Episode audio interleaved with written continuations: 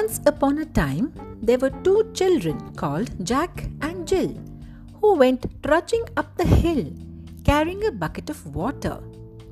While their lazy friend Humpty Dumpty simply sat on the wall instead of helping them. Jack was so annoyed that he kicked his friend on his fat behind. And then, of course, Humpty Dumpty had a great fall. And Jill laughed so much she went tumbling after him.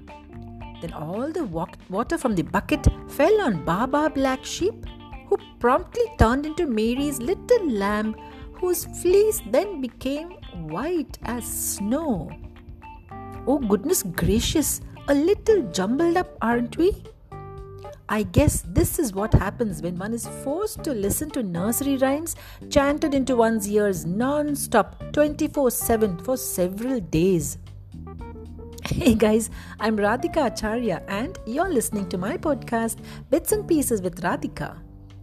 Welcome to the penultimate episode of my Twinkleizing Tales, the seventh in the series. I don't know about you, but I am having some super fun dredging up childhood memories of my two boys.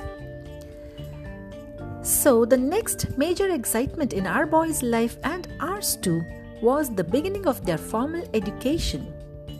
And to reach this lofty goal, we started with the procedures for their admission into a popular and much in demand kindergarten for Indian tiny tots in Abu Dhabi. Going by the trend in India for school admissions back in those days, we took the whole process fairly seriously and began preparations for the big interview. Under my able tutelage, the boys were ready with their alphabets, names of animals, and such like, and one or two nursery rhymes in case they were asked. I was pretty much ready too with some legit answers to any probable questions in case I was asked and my husband was ready with his checkbook and pen in case he was asked. On the big day at the school, except for the checkbook, nobody asked us anything.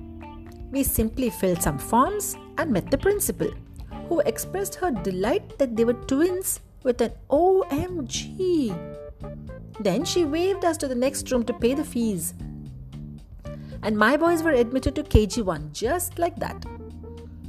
I was quite disappointed that all the time, energy, and effort I had taken to teach them all those alphabets and rhymes and stuff had gone unnoticed. And it looked like the boys shared my disappointment too.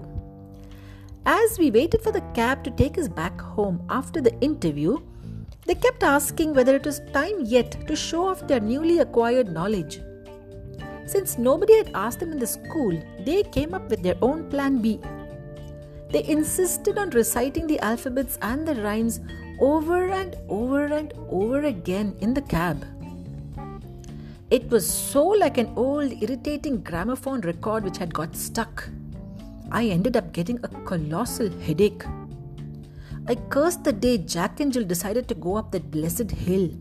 And as for Humpty Dumpty, I was in such a mood that I could have pushed him off the wall before he fell off it himself. I suspect the one and only person who benefited from all this was the Pakistani cab driver. If he was half as bright as he looked, he must have learnt all of that courtesy my boys. If you ask me, that man should be eternally grateful to them for teaching him such crucial knowledge, that too for free. I had half a mind to not pay him the taxi fare in lieu of all that. Now that we're on the topic, I think instead of me paying him, he ought to have paid us. Guru Dakshina, you know. On this enlightening thought, I shall leave you guys for now. I shall be back with the last episode, the eighth, in my series very soon. If you have stayed with me till here, then you are without doubt my biggest supporters and deserve a top fan badge. You can read the same stuff in my blog Radhika's Diaries with WordPress too. Stay safe, stay healthy.